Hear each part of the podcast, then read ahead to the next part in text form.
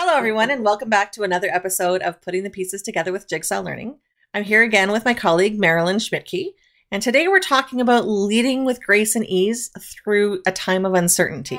As the educational landscape has changed in unprecedented ways with COVID 19, uh, we know that there's a lot of uncertainty out there, and each and every day, as they make different announcements, more and more is coming to light. So I asked Marilyn to join us. Hi, Marilyn. Hey, Jen. Thanks for having me back again we had a conversation about staff buy-in and whatnot prior to all of this, and uh, that this has certainly shifted the focus. So, knowing that the vast experience that you've had and you've you've seen change come and go, how do you as a leader respond to uncertainty? Sure. Thanks, Jen. Well, we certainly have not seen um, change like this before. So I think more than ever, we really need to lean on the relationships that we've fostered and our school culture as a whole, and on the skill sets of our team members.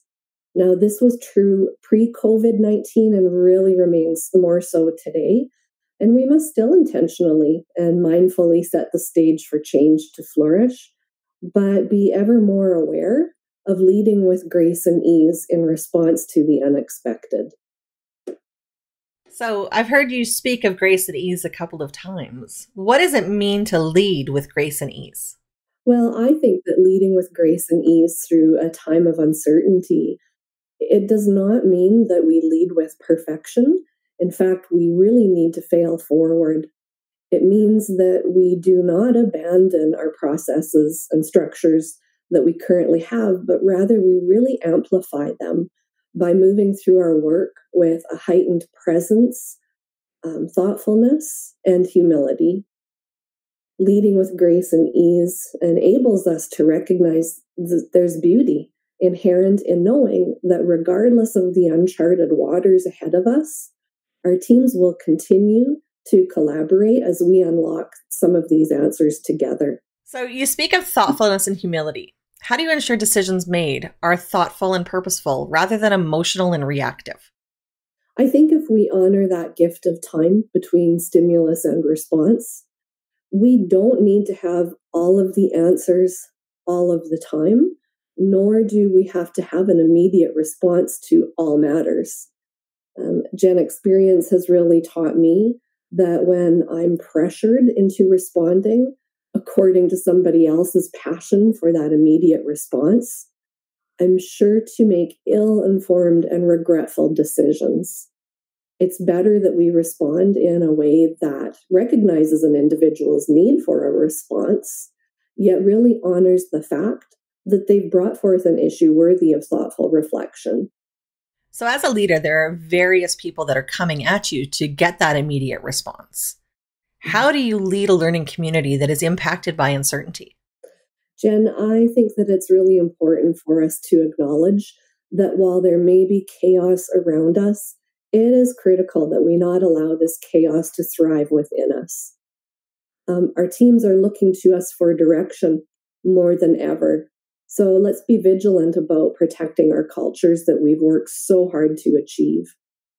Take the time to do the things that fill your emotional, physical, and spiritual bank accounts so that you can achieve clarity and direction for yourself and others who depend on you for thoughtful and humble leadership.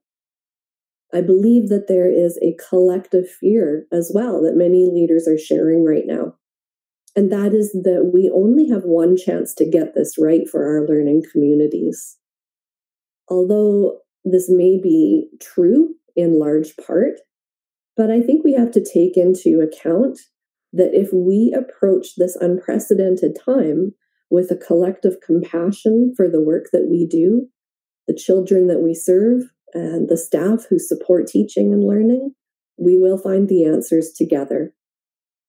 Be tuned into the fears and uncertainties of your staff, while at the same time being open with them about your own fears let's embrace the mistakes that we're going to make and the resulting valuable lessons that we are about to learn.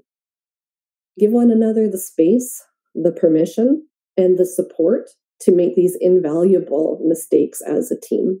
So, we talk about failing forward. How do you maintain forward momentum amidst the chaos?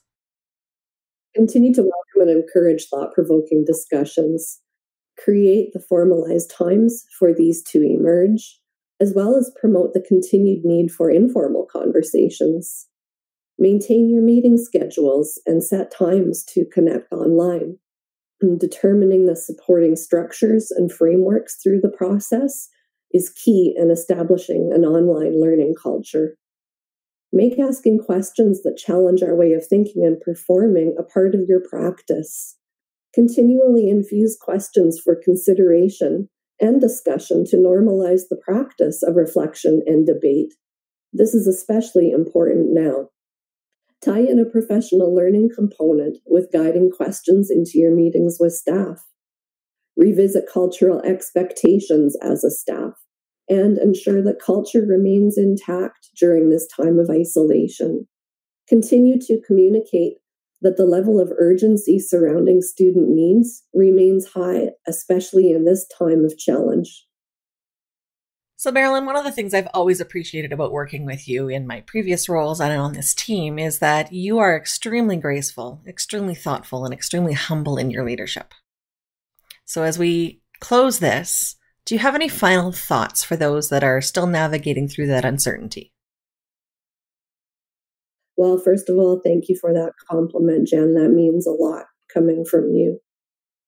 Please remember to take the time to triage your needs as a school community through a lens of grace, ease, and collective compassion. And your teams will achieve incredible things for our students.